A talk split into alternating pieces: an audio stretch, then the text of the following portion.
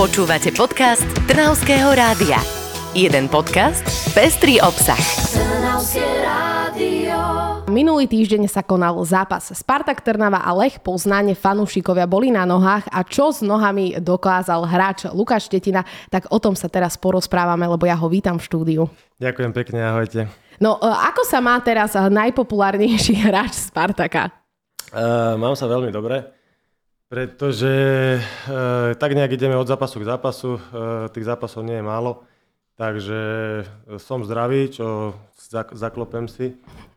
A som veľmi rád za to, že na tom ihrisku trávim pomerne dosť času, alebo teda, že ma tréner využíva. A vlastne posledný zápas s Lechom, alebo teda, teraz už máme aj ligu za sebou, ale, ale s Lechom, ktorý bol veľmi dôležitý. A sa podarilo postúpiť cez veľmi atraktívneho a silného súpera. Takže do toho samozrejme sa podaril, podaril streliť gól, ktorý, ktorý si myslím, že už asi nejak nevylepším v kariére. No tak to naozaj klobúk dole pred takým gólom. Ty si ale v pozícii obrancu, no napriek tomu, akože podarilo sa ti vystrediť, že či nemáš teraz také ambície, akože dostať sa do útoku?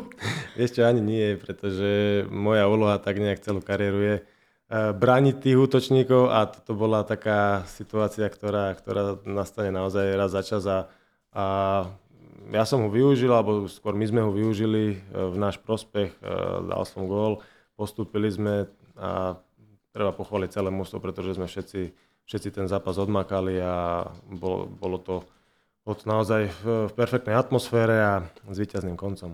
No naozaj ste sa tam akože poriadne namakali, ale my sme videli možno tú tvoju takú akože fakt najpopulárnejšiu, ten najpopulárnejší moment, ale vieš, čo sa deje v tvojej hlave, alebo čo sa dialo v tvojej hlave, vieš, či išli ti pravítka, uhlomery, že ako to dám teraz, alebo to bola naozaj taká možno príjemná náhoda. Vieš čo, bola to, bola to asi náhoda v tom zmysle, že zaprvé, že som sa tam ja vôbec ocitol.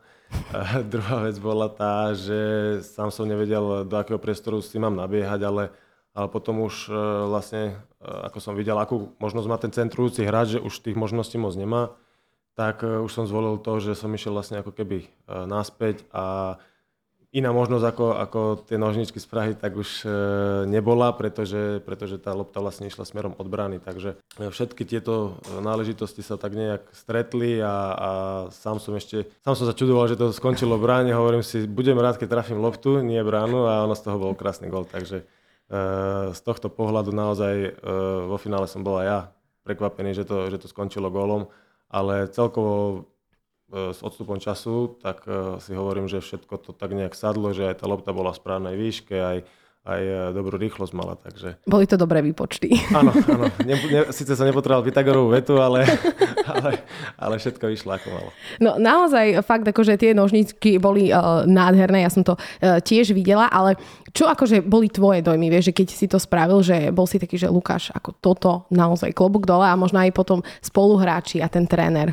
Jasné, vieš čo, akože ja sám som nevedel ešte, ako to vyzerá celkovo akože na ten, v tej televízii alebo, alebo celkovo na tých kamerách, pretože ja pôsobím skôr takým ťažkopadnejším dojmom, ale, ale potom vlastne hneď prvý rozhovor mi vraveli v televízii, že to vyzerá naozaj dobre a jak som si to aj pozrela. Koľkokrát to... si si to pozrel? Strašne, strašne, čím viac, som, čím viac si to pozerám, tak proste to vyzerá lepšie a lepšie a naozaj akože V tomto, v tomto si myslím, že by sa žiadny ani, alebo teda žiadny útočník na, na tej najvyššej úrovni nemusel hanbiť, takže uh, hovorím, som za to rád, uh, radšej som samozrejme za to, že sme postúpili, pretože to, bolo, to bol cieľ, to, to je úspech klubu a to je u mňa vždy tá najdôležitejšia uh, vec a motivácia, ale toto samozrejme, toto sa, to, na toto už nezabudnem a bolo to pekné naozaj.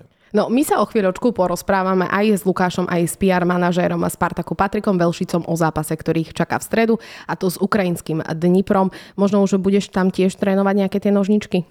A, vieš čo, mož, možno, že hej, ale, ale v tomto si myslím, že budeme radi, keď zase uhráme nejaký dobrý výsledok, pretože to je prvý zápas. Do ďalšieho zápasu, aby sme zase išli tak, že s pokorou a tak nejak s dobrým sebavedomím a hlavne s dobrým výsledkom. No, máme za sebou úspešný zápas s Lech Poznaňou, ale v stredu nás čaká ďalší zápas, a to s ukrajinským Dniprom. Tak ako idú zatiaľ prípravy? Tak prípravy idú, myslím si, že asi podľa plánu, pretože máme za sebou aj ligu, úspešne zvládnutý zápas, kde sme vyhrali dva nula. Takže si myslím, že v tomto smere to ide fajn. Niektorí hráči hrali viacej, niektorí menej, takže niektorí majú regeneračný tréning, niektorí zase dotrenovávajú, takže všetko ide ako má. No naozaj asi teraz poriadne uh, trénujete, ale mňa zaujíma, že aj v tom teple, lebo fakt akože je teplo, že ako sa toto zvláda, že či máte nejako prispôsobené aj tie tréningy?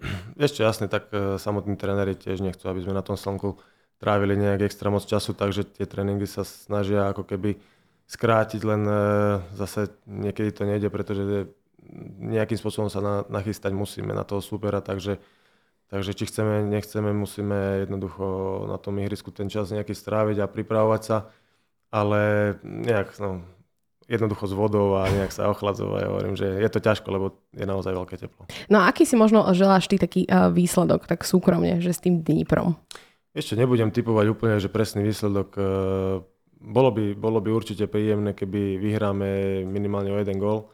Bolo by to určite do tej odvety veľmi fajn. Ale uvidíme, ako sa bude vyvíjať zápas a, a celkovo, takže v tomto ja verím, že nás prídu podporiť ľudia.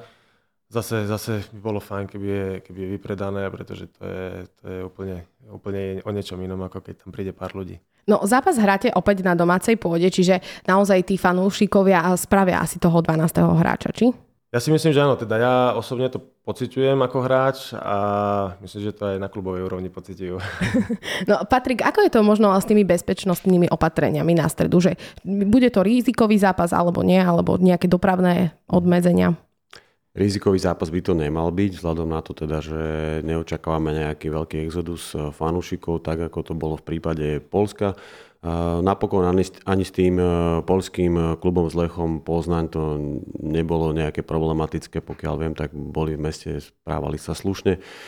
Tento zápas aj polícia vyhodnotila troška s nižšou mierou rizika. Nebude sa to predávať striktne na lístky, len vzhľadom na to, že teda nechceme, aby boli ukrajinskí fanúšikovia v hľadisku medzi trnavskými, tak je to na, na, na príslušnosť štátnu a chceme teda, aby boli v hosťujúcom sektore. Tie lístky sa predávajú prakticky od piatka. Je po nich pomerne slušná zháňka. Pustili sme aj tie posledné sektory, ktoré mohli byť alebo mali byť ako taká nárazníková zóna. A a máme niečo vyše tritisíc voľných miest ešte, takže aj tí fanúšikovia by si mali asi poponáhľať a nenechávať si to na poslednú chvíľku, ak sa chcú dostať na štadión. Ďakujeme chlapci za návštevu, že ste prišli k nám do štúdia. Našim dnešným hosťom bol najpopulárnejší, možno aktuálne teraz hráč Spartaka Trnava Lukáš Štetina a pé er manažer Spartaka Patrik Velšic. Ďakujeme, ahojte. Počúvali ste podcast Trnavského rádia. w w w bodka trnavskeradio bodka es ká